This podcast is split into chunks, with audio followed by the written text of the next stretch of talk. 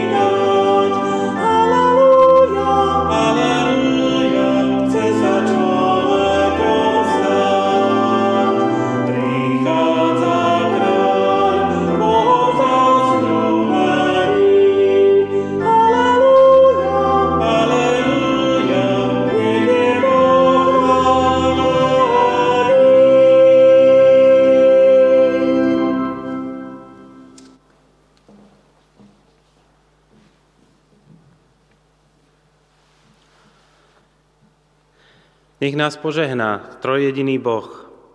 Nech nám podľa slov modlitby nášho pána udelí milosť jednoty v trojjedinom Bohu. Aby sme všetci boli jedno, ako je Otec v synovi a syn v Otcovi. Aby sme aj my v nich boli jedno, nech zrkadlíme Božiu slávu jednotou v rozmanitosti a duch lásky, ktorý je v Bohu, nech je v nás a my v ňom. Mene nášho pána Ježiša Krista. Amen.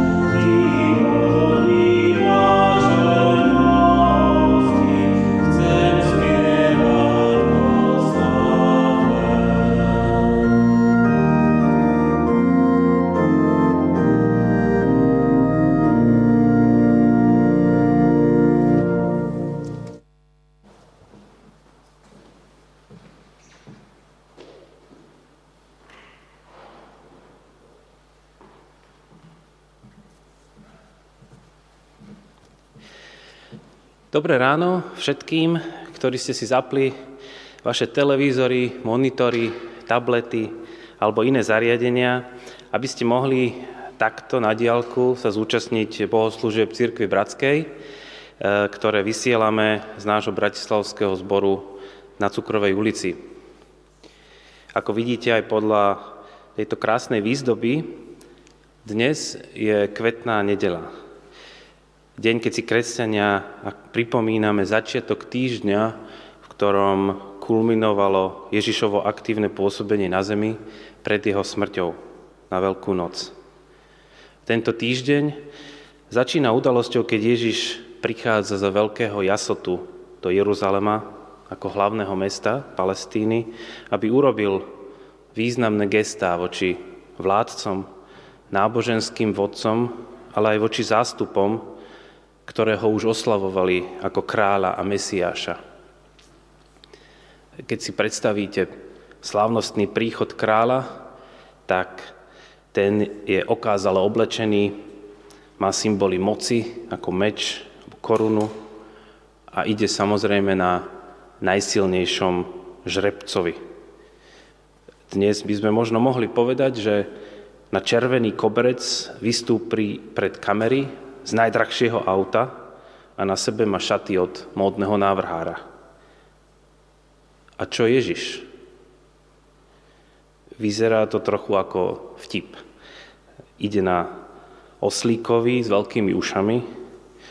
Dokonca nešlo ani o osla v porovnaní s tým kráľovským žrebcom, ale podľa e, iných evangelistov to bola oslica s malým osliadkom, teda zraniteľnú dojčiacu kobilu zo somára so svojim mláďaťom. Je to zvláštny král, ktorého prvé kroky nevedú do paláca, ale do chrámu, ktorý najprv vyčistí od obchodníkov a potom uzdravuje slepých a chromých. Ježišovi záleží na ľuďoch, prichádza symbolicky ako zraniteľný král, ktorý sa ujíma tých, čo mu veria.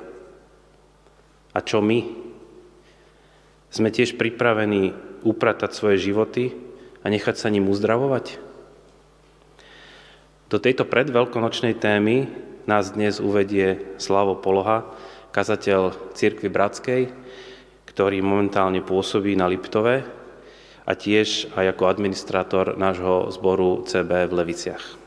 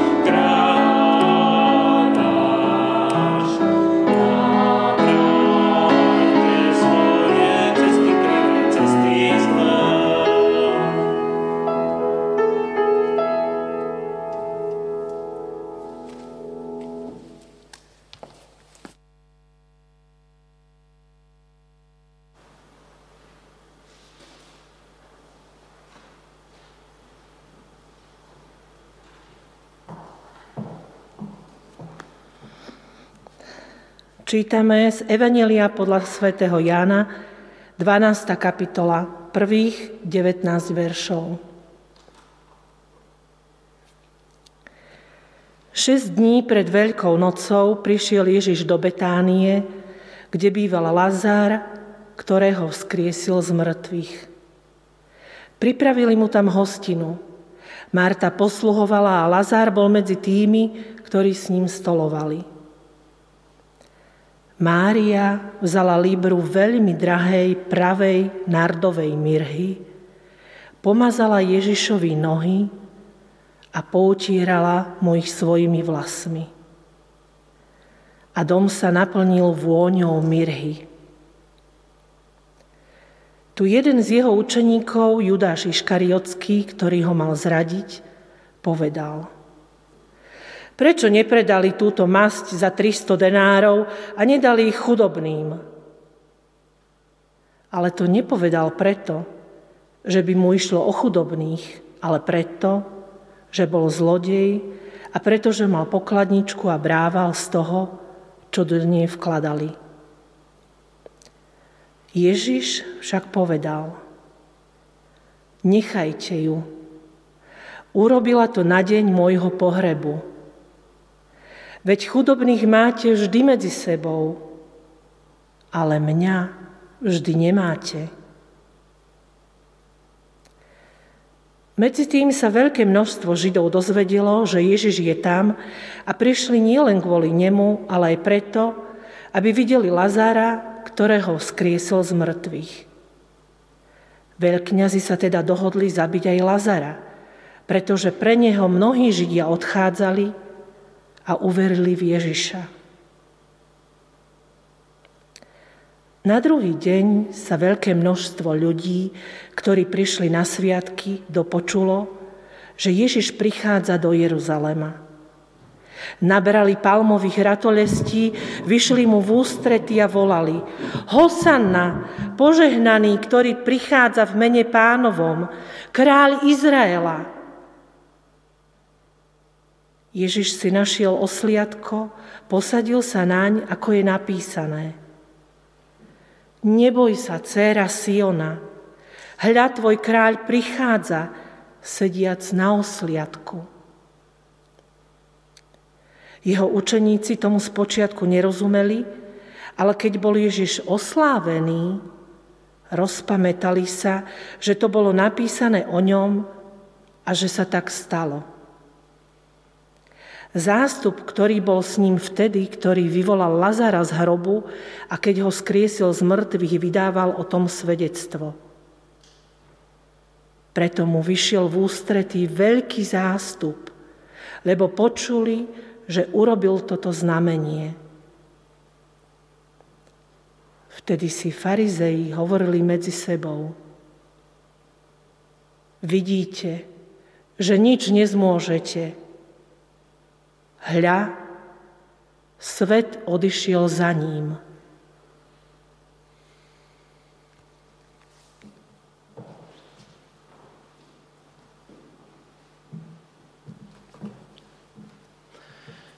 Stíšime sa teraz k modlitbe.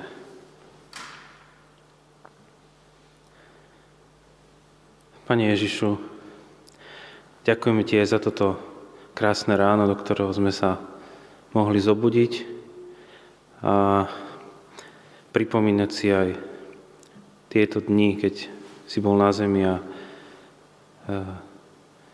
vošiel si do Jeruzalema, tak si uvedomujeme, že sme tiež často ako ten zástup, ktorý už kričí Hosana, ale máme na mysli iného kráľa, taký, ktorý nám vybojuje víťazstvo zabezpečí pekný a bezproblémový život po všetkých stránkach.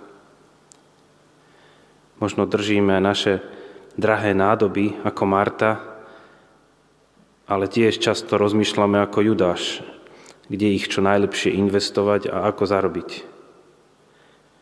Nie sme pripravení na bezbranného kráľa, ktorému ide o naše srdcia, o naše myšlienky, o naše postoje, Prosíme ťa, Pane Ježišu, aj dnes, aby si očisťoval naše vnútra od všetkého zlého, nečistého, čo môže byť prekážkou tomu, aby si nás naplnil svojim duchom. Prosíme ťa aj v tomto zložitom čase o všetkých, ktorí trpia covidom či inými nemocami. Prosíme za všetkých, ktorým dlhotrvajúci lockdown spôsobuje rôzne problémy. Chceme ťa prosiť aj za našich vládcov, ktorých dnes potrebujeme, aby múdro vládli a spravovali našu krajinu a nie, aby sa hádali. Ďakujeme, že sa môžeme spoliehať na to, že Tvoj duch je prítomný všade tam, kde sa aj dnes pri obrazovkách stretávame k Tvojmu slovu. Prosíme aj za eh, odkaz a kázeň, sláva polohu, aby pôsobila v nás v našich srdciach. Amen.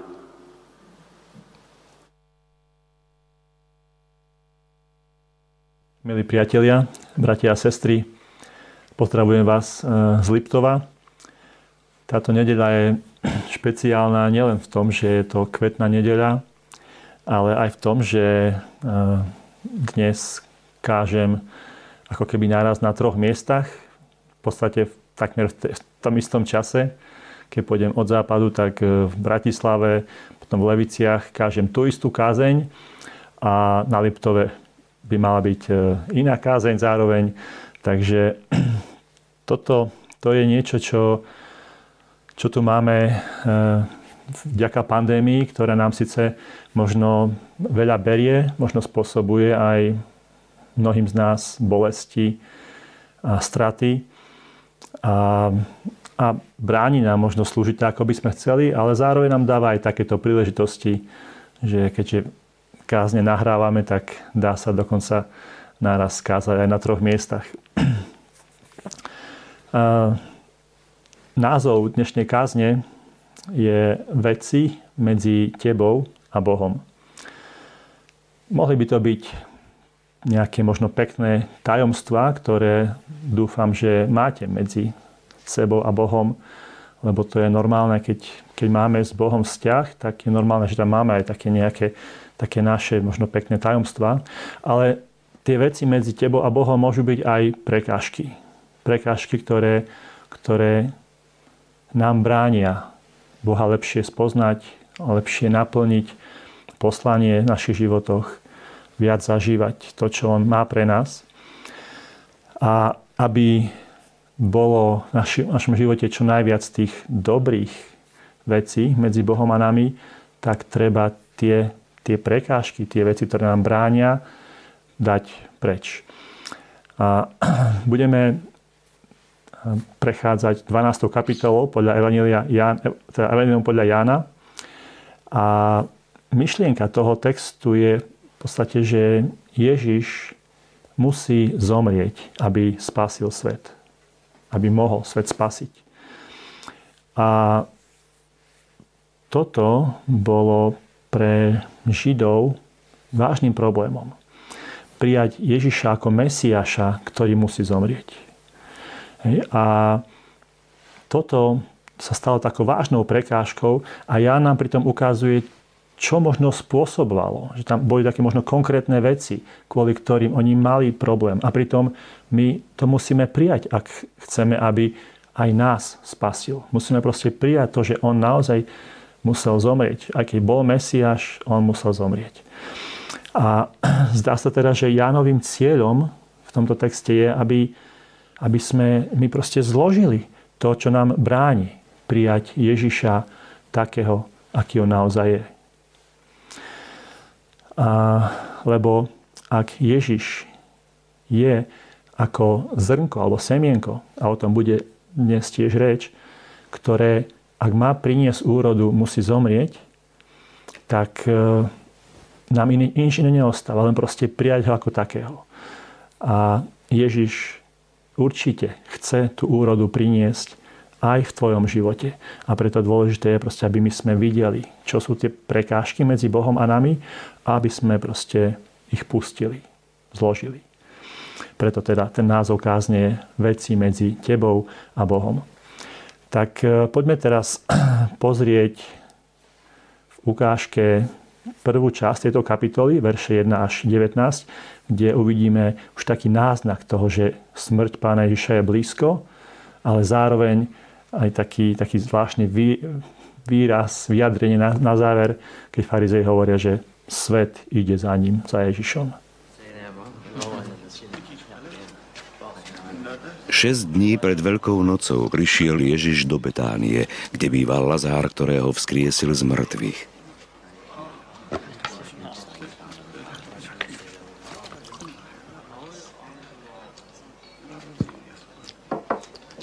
Pripravili mu tam hostinu.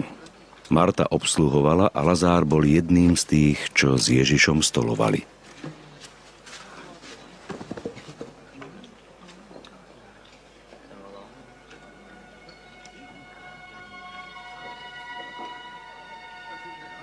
Mária vzala libru pravého vzácného nardového oleja.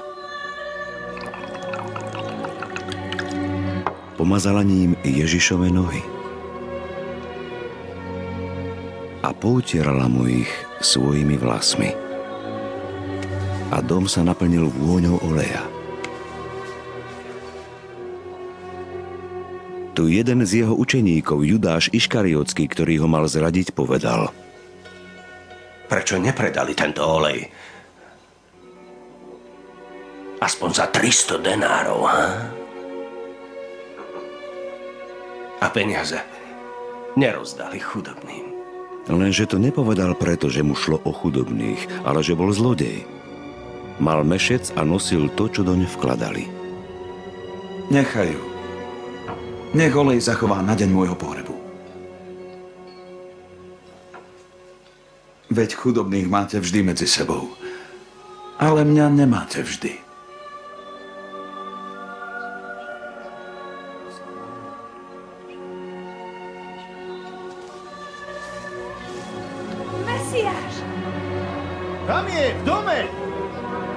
Veľké množstvo Židov sa dozvedelo, že je tam a prišli nielen kvôli Ježišovi, ale aby videli aj Lazára, ktorého vzkriesil z mŕtvych. A veľkňazi sa rozhodli, že zabijú aj Lazára, lebo preň mnohí Židia odchádzali a uverili v Ježiša.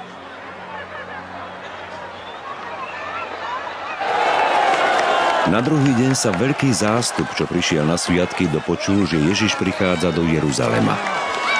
Nabrali palmových ratolestí, vyšli mu v ústrety a volali Hosana. Požehnaný, ktorý prichádza v mene pánovom, kráľ Izraela. Ježiš si našiel osliadko a sadol si naň, ako je napísané Neboj sa, dcéra Sionská. Hľa tvoj kráľ prichádza, sediaci na mláďati oslice.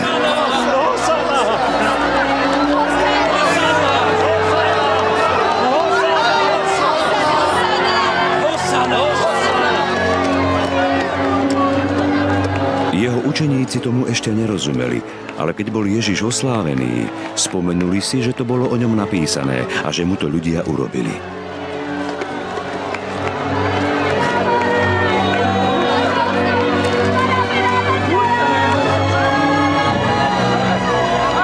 Zástup, ktorý s ním bol, keď vyvolal z hrobu Lazára a vzkriesil ho z mŕtvych, vydával o tom svedectvo.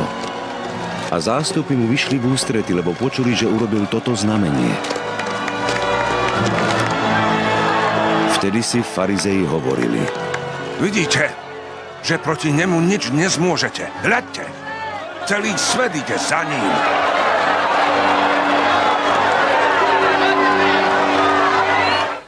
Tak v tejto ukážke sme mali najprv taký známy príbeh, keď e, Mária pomazala Ježiša.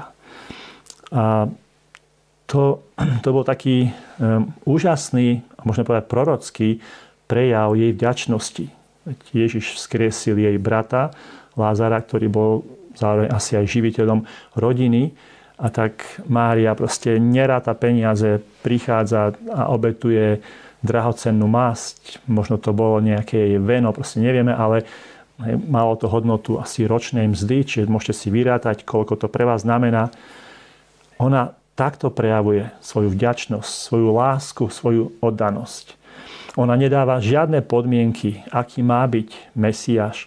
Ona proste má Ježiša rada takého, aký je, prijíma ho ako Mesiáša. Na druhej strane tu máme Judášov pohľad, ktorý je na oko veľmi rozumný. Tak dalo by sa lepšie naložiť s týmto drahocenným darom, dalo by sa to predať, použiť peniaze na chudobných. Ale ja nám tu ukazuje, že peniaze, na ktoré tu Judáš hej, myslí, že ako ich lepšie využiť, boli Judášovým problémom. A hovorí, že Judáš bol zlodej, ktorý hej, mal u seba pokladničku a bral si z toho. Z tých spoločných peňazí si bral pre seba. To čo v dnešnej dobe tak často vidíme, dokonca aj v cirkvi, ale veľmi často v sekulárnej spoločnosti, že si ľudia berú z toho, čo im nepatrí. Vzťah k peniazom bol problém medzi Judášom a Ježišom, a teda Bohom. Podľa Ježiša to, čo Mária urobila, bolo správne, bolo to úplne náležité. Hovorí, že to je príprava na jeho pohreb ktorý sa blíži. Podľa Judáša to, bola, to bolo mrhanie. Neskôr podľa Ježiša zrada nebola správna vec. Podľa Judáša to bolo správne, dokonca na to mohol zarobiť a mohol po, po svojom pomôcť Ježišovi dosiahnuť cieľ, ktorý Judáš si myslel, že by ako Mesiáš mal. Proste ujať sa moci nejakým spôsobom. Ukázať, kto je. A potom keď sa Ježiš nechal, nechal zabiť, to bolo podľa Ježiša v poriadku, podľa Judáša, aj keď na tom zarobil, toto nebolo v poriadku. Toto Mesiáš nemal urobiť. Hej, čiže Ježiš videl, Boh videl veci inak ako Judáš a vždy to nejak súviselo s peniazmi. Čiže toto bol, to je ten prvý, prvá vec medzi Bohom a človekom, Bohom a tebou možno, sú peniaze. Ak Judáš mal nesprávny postoj k peniazom. Nie, že máme byť teraz chudobní alebo bohatí.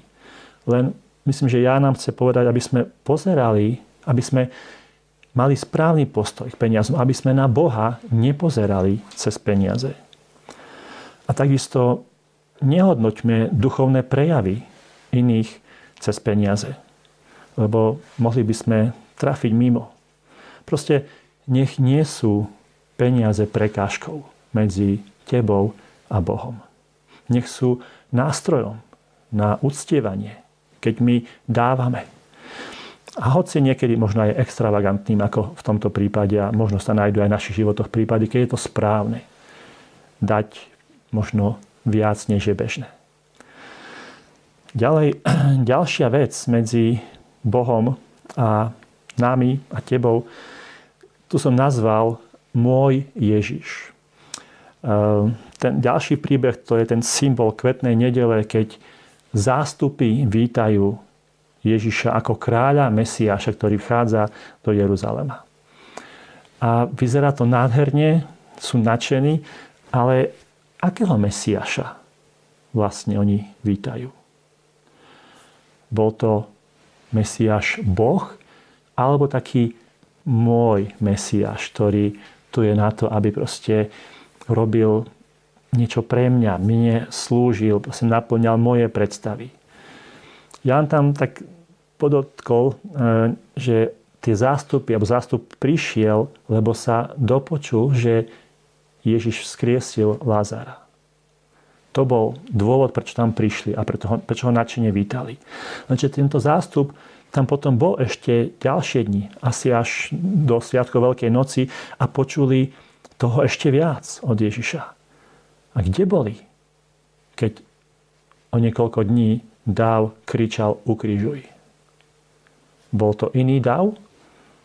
Alebo koľky z nich, z týchto, čo tu vítajú Ježiša načene, boli aj tam, keď sa kričalo ukrižuj? Zdá sa, že toto ich načenie veľmi rýchlo vyprchalo. Ježiš, môžeme povedať, že ich sklamal to, kvôli čomu za ním išli, že vzkriesil Lazara, zrazu ak keby nemalo pokračovanie. Už nevidia ďalšie znamenia a zrazu vidia Ježiša, ktorý je zajatý, mali iné predstavy o Mesiašovi. Ježiš v ich očiach nebol naozaj Boh. To bol taký ich dobrý sluha. Preto som to nazval taký, taký môj Ježiš. Takže na to treba dať pozor. Ježiš síce prišiel slúžiť. Takže je aj sluha, prišiel slúžiť, ale on zároveň je pán. Prišiel položiť život, ale pýta si tvoj život. On nie je skrotený lev, ako to hovorí C.S. Lewis v kronikách Narnie. On je dobrý, ale nie je skrotený. On, je, on prišiel slúžiť, ale je pán. Ak v tvojich predstavách bude skroteným levom, takým mojím Ježišom, potom bude prekážkou medzi tebou a skutočným Ježišom. No a v týchto dvoch e, príbehoch sme videli ešte aj farizeov. Farizeov, ktorí vidia ako ľudia idú za Ježišom. V tom prvom prípade, keď videli, že kvôli Lazarovi išli, tak chcú zabiť už aj Lazara, nielen Ježiša. A potom na záver, v tom druhom e, príbehu, tam úplne už rezignujú a jeden z nich hovorí, no vidíte, nič nezmôžete. Svet odišiel za ním.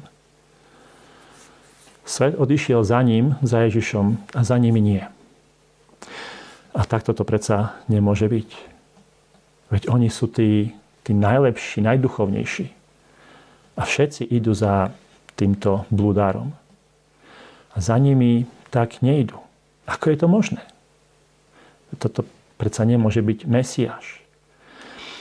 Uh, u nich, môžeme povedať, že to bola taký, taký istý druh žiarlivosti. Ste to, čo Ježiš prežíval, oni neprežívali a to bol ďalší dôvod, kvôli čomu proste oni ho úplne odmietali. A to sa týka možno tých z nás, ktorí slúžime. Nielen kazateľov, ale proste každého, kto nejak slúži. My všetci máme nejaké dary, máme nejaké silné, ale aj slabé stránky. My máme rôzne názory, rôzne úspechy a keď sa budem porovnávať a nemôžem byť slabší, horší, tak potom budem žiarliť na tých druhých. A toto nie je správne. My potrebujeme, sa, potrebujeme vedieť prijať tým druhým, žehnať im, dopriať im viac úspechu ako samým sebe. Farizejov žiarlivosť obrala o väčší život. Nás môže obrať o požehnanie a o radosť zo služby. Takže v tejto časti kapitoly sme mali peniaze, taký môj Ježiš a žiarlivosť ako také tri veci medzi tebou a Bohom, ktoré môžu byť prekážkami. Poďme teraz pozrieť e, druhú časť kapitoly, verše 20 až 50, kde už uvidíme, ako Ježiš otvorene hovorí, že musí zomrieť, aby mohol dať život. A na záver hovorí, že on prišiel spasiť svet. Niektorí z tých, čo sa cez sviatky prišli do Jeruzalema kláňať Bohu, boli Gréci. Pristúpili k Filipovi, ktorý bol z galilejskej Becaidy a prosili ho, Pane, chceli by sme vidieť Ježiša. Filip šiel a povedal to Ondrejovi. Ondrej a Filip to išli povedať Ježišovi a on im odpovedal.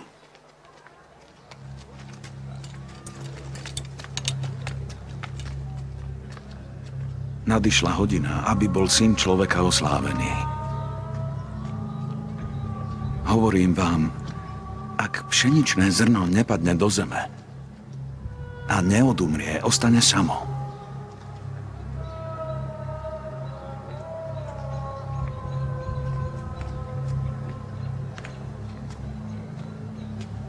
Ale ak odumrie, prinesie veľkú úrodu. Kto miluje svoj život, stratí ho. Kto svoj život nenávidí na tomto svete, zachráni si ho pre väčší život.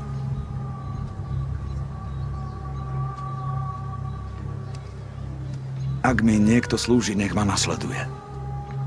A kde som ja, tam bude aj môj služobník. Kto bude mne slúžiť, toho poctí otec.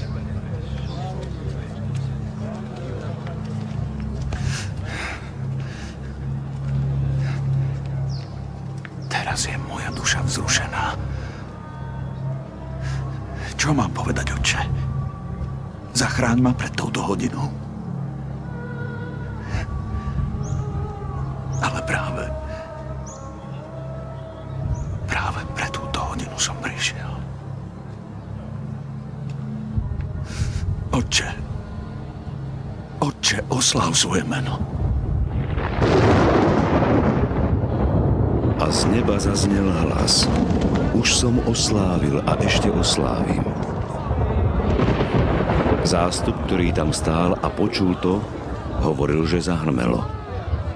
Iní vraveli, aniel s ním hovoril. Nie kvôli mne zaznel tento hlas, ale kvôli vám. Teraz je súd nad týmto svetom. Teraz bude knieža tohto sveta vyhodené von. A ja, až budem vyzdvihnutý od zeme, všetkých pritiahnem k sebe. To povedal, aby naznačil, akou smrťou zomrie. My sme zo zákona počuli, že Mesiáš ostane na veky. A ty hovoríš, že syn človeka musí byť vyzdvihnutý. Kto je syn človeka?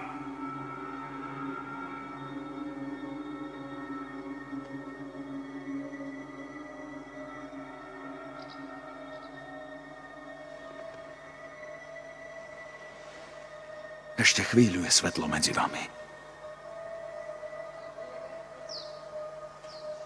Chodte, dokiaľ máte svetlo, aby vás nezastihla tma. Lebo kto chodí po tme, nevie, kam ide. Dokiaľ máte svetlo, verte v svetlo, aby ste zostali synmi svetla.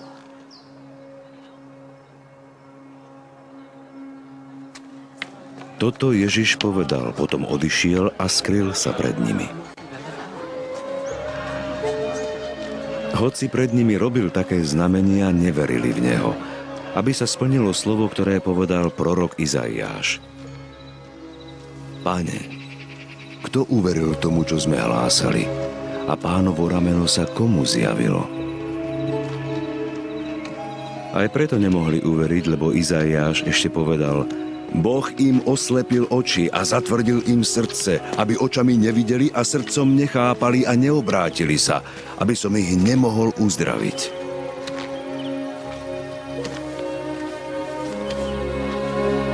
Toto povedal Izaiáš, lebo videl Ježišovu slávu a hovoril o ňom. A predsa aj mnohí poprední muži uverili v Neho – ale pre farizejov sa nepriznali k tomu, aby ich nevylúčili zo synagógy. Lebo ľudskú slávu mali radšej ako Božiu slávu. Ježiš zvolal. Kto verí vo mňa, nie vo mňa verí, ale v toho, ktorý ma poslal. Kto vidí mňa, vidí toho, ktorý ma poslal. Ja som prišiel na svet ako svetlo, aby nik, kto verí vo mňa, neostal v tme. Ak niekto počúva moje slova a nezachováva ich, ja ho nesúdim, lebo som neprišiel svet súdiť, ale svet spasiť. Kto mnou pohrdá a nepríjme moje slova, má svojho sudcu. Slovo, ktoré som hovoril, bude ho súdiť v posledný deň. Lebo ja som nehovoril sám zo seba, ale otec, ktorý ma poslal, ten mi prikázal, čo mám povedať. A viem, že jeho príkaz je väčší život. Čo teda hovorím? Hovorím tak, ako mi povedal otec.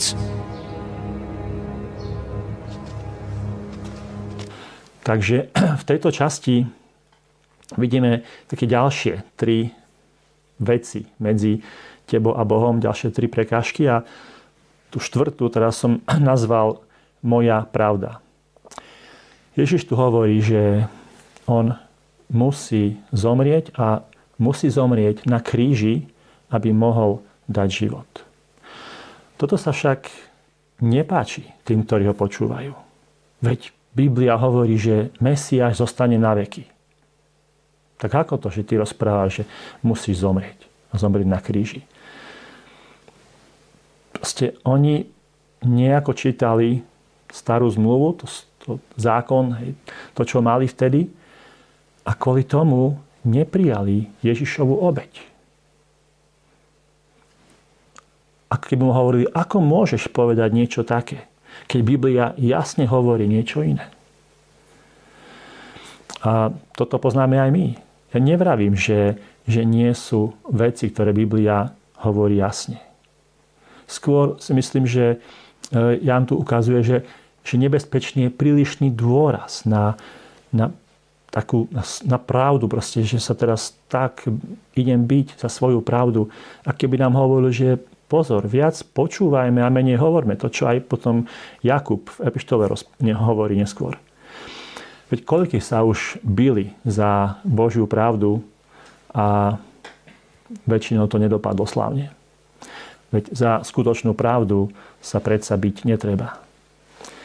Tak ako netreba hejtovať ľudí na Facebooku, ktorí majú iný názor, ktorí proste inak veci, veciam rozumejú. Ale radšej sa za nich treba modliť. Potom možno už nebude dôvod na také odsudzujúce výroky a postoje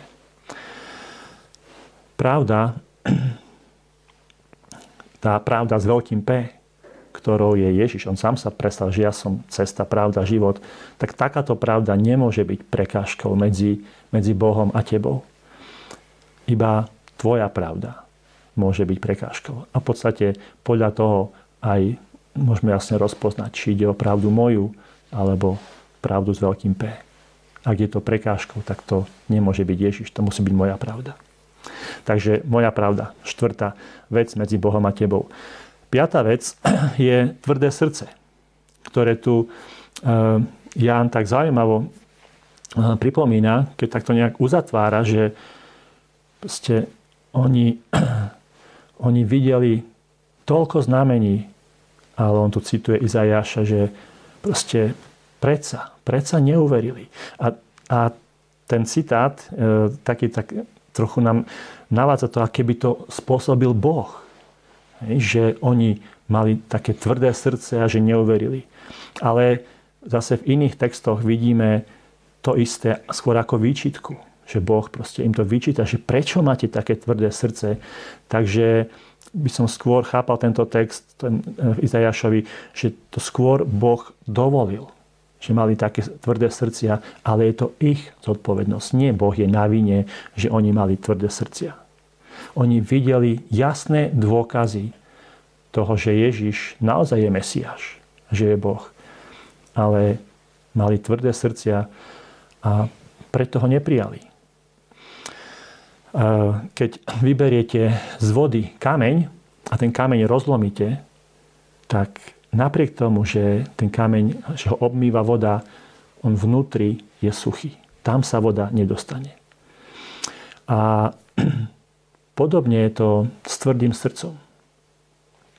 Keď Svetý duch môže pôsobiť, dotýkať sa, ale ak je srdce ako kameň, Svetý duch sa nedostane dovnútra. Takže pozor na tvrdé srdce. A to Prečo môže byť tvrdé srdce? Na to existujú rôzne príčiny. To, to môžu byť veci z minulosti. Možno väčšinou to nie je jedna vec, ale sa možno nejak zbierajú veci a človek sa nejak zatvrdí a už proste už keby nič k sebe nepustí. Ale Svetý Duch pozná cestu ku každému srdcu. Ale musí tu byť aj ochota k spolupráci. On, Svetý Duch nebude pôsobiť na silu. Iba keď človek urobí nejaký krok k tomu, aby sa srdce otvorilo.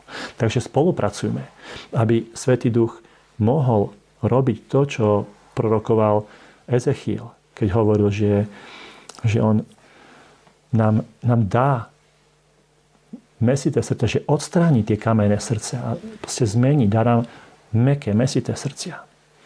Takže tvrdé srdce, piata vec.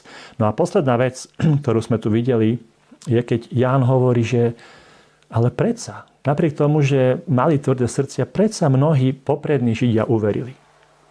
Ale čo? Skrývali to. Skrývali to, aby ich nevylúčili zo synagógy. Oni sa báli. Mali radšej ľudskú slávu ako Božiu.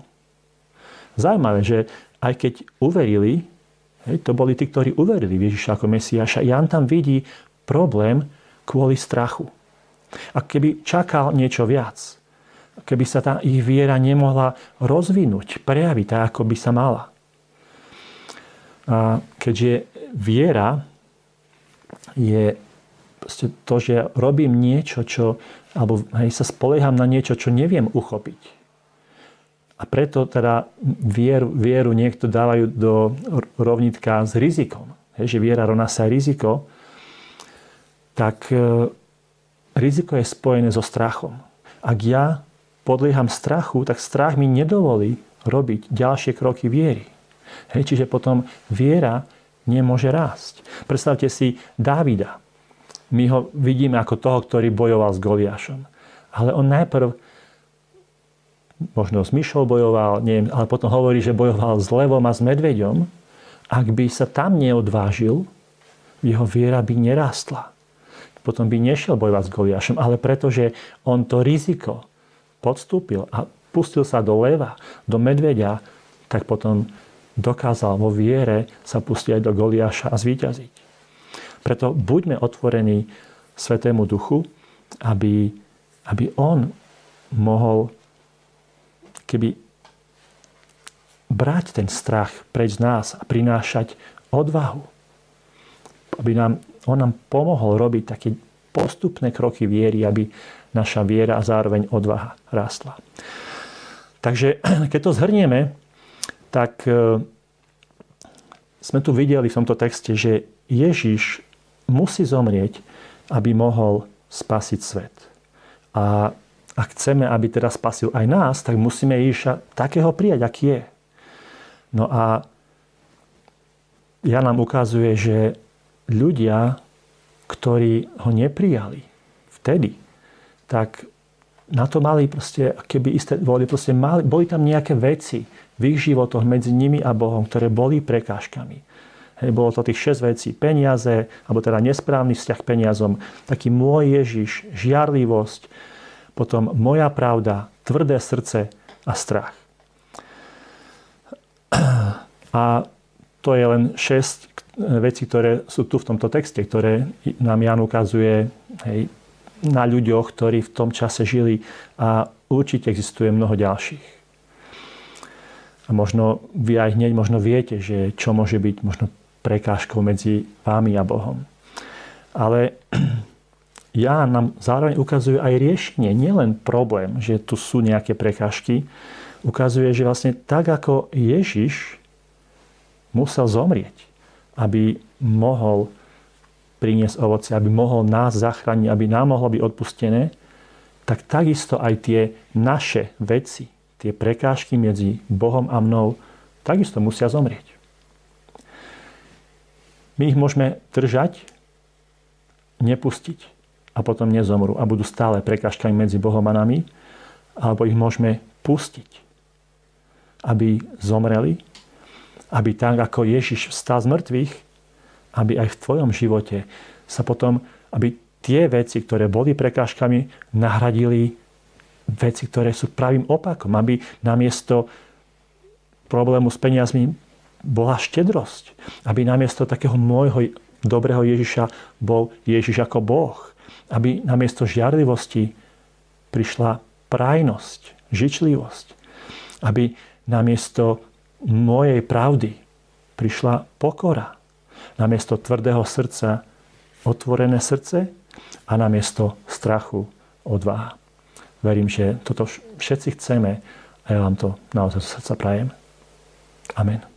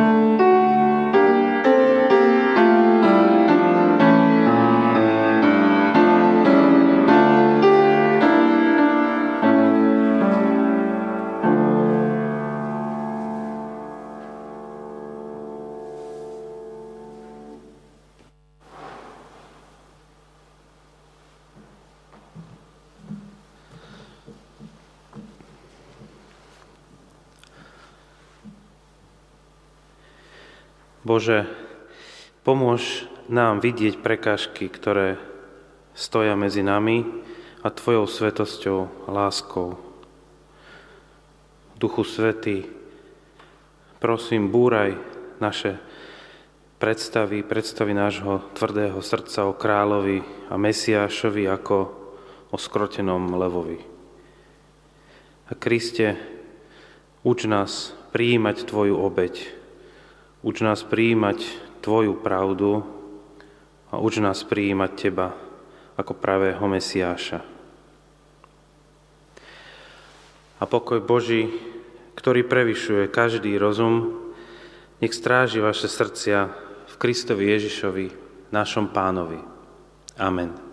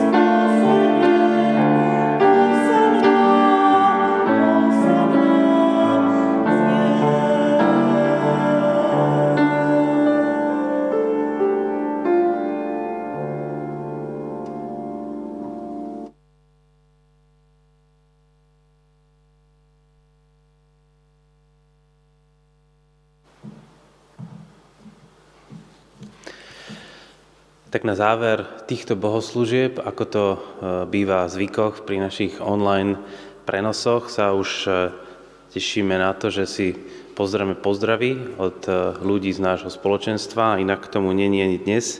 Máme pripravené pozdravy od Markušovcov a od Hladkých. Tak sa na nich pozrime.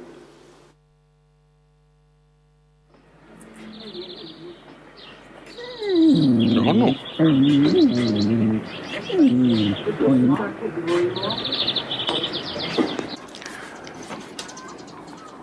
Tak dobré, dobré ráno vám všetkým prajeme. A toto je Zuzana v jej prirodzenom prostredí. Um, a keď, keď ne, ne, nesedí na, zú, na zoome, tak, um, tak sa odreagováva uh, v, tejto, v tejto záhradke. Ja vás všetkých e, tiež zdravím z našej záhrady. Um, Marec je spojený s takou novou, novým životom, kedy mi moji chalani prinesú uh, kompost, ktorý zbierame celú zimu a, a celé mi to tu prekopú a prichystajú mi takýto zvýšený záhon a ja sa potom snažím niečo tu nachystať na celé leto, aby sme mali do polievok a omáčok a, a celkovo nás tu potom celý rok zase teší. Takže vás všetkých veľmi pekne pozdravujem a prajem vám veľa času vonku, užívanie si už jarného slniečka a, a tiež toho dlhšieho už svetla, ktoré budeme mať od terajšej nedele. Ahojte. Martina. musí pracovať. Táto mladá pani um, tiež sa nevie zastaviť a stále niečo, stále niečo robí. Pozdravujem vás um, z tohto môjho pracoviska, ktoré je v skutočnosti um, týmejné, týmejn pracovný stôl, ale naša týma je v Prahe, tak ja okupujem tento jej stôl a, a tuto trávim svoje, svoje dni. A jedna z vecí, ktorú, ktorou som um, sa zaoberal v posledných týždňoch intenzívne, bola edičná práca na tejto knižke David Brooks Druhá hora, ktorú už pripravujeme do tlače a a David Brooks píše v tejto knižke o takej, um, nazval by som to, um, spiritualite druhej polovice života, o druhej hore, uh, hľadania zmysluplnejšieho uh, života. A, ale tej druhej hore predchádza úde, ú, ú, skúsenosť údolia.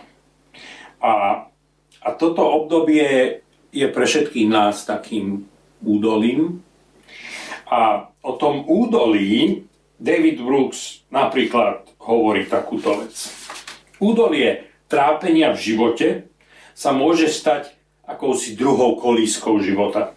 Skúsenosť údolia preruší povrchný tok všedných dní.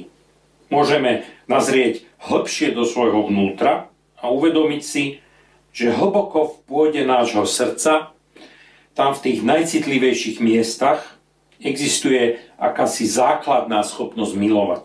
Túžba prekročiť vlastný tieň a starať sa o iných.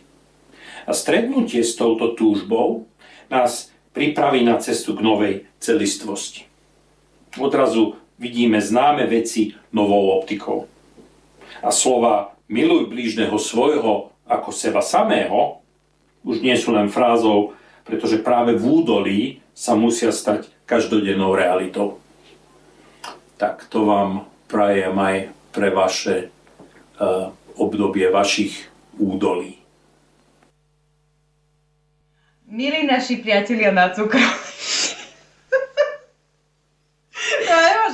Milí naši priatelia na Cukrovej, srdečne vás pozdravujeme z našej bubliny. Uh, u nás prebieha všetko hladko, aj hladko, aj hladko. Milí naši priatelia na Cukrovej, srdečne vás pozdravujeme z našej bubliny. U nás, vďaka Bohu, prebieha všetko hladko. Je nám smutno, že sa nemôžeme v nedelu čo nedelu stretnúť. Chýbate nám, si mala ešte povedať. Ale sme radi, že napriek uh, tomu, že sa nemôžeme vidieť, že sa môžeme virtuálne vidieť aspoň takto cez tieto video pozdravy. Máme nádej, že to už dlho nepotrvá a znova sa budeme môcť nedelu čo nedelu stretávať pri Božom slove. Zatiaľ sme veľmi radi, že a sme, uh, sme vďační všetkým, ktorí pripravujú online bohoslužby, ktoré môžeme pozerať v nedelu. Uh, mamička, odkedy je druhýkrát zaočkovaná, to už zvláda aj sama. Zrejme predsa len očkovanie a vakcína pomáha. pomáha. Takže sa majte dobre, zostaňte zdraví a tešíme sa na skoré videnie.